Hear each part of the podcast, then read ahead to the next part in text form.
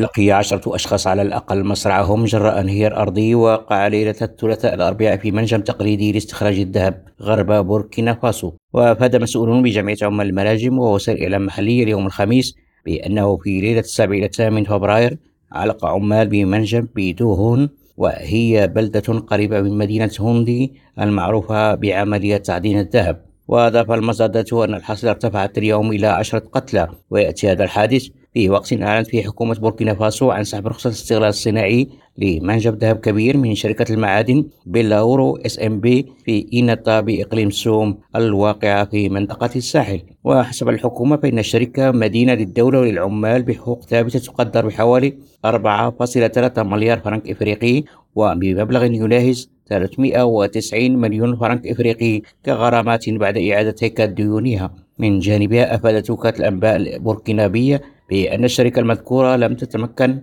من سداد الدفعة الأولى المستحقة في الثلاثين يونيو 2021 عزيز القضية بجونيم راديو.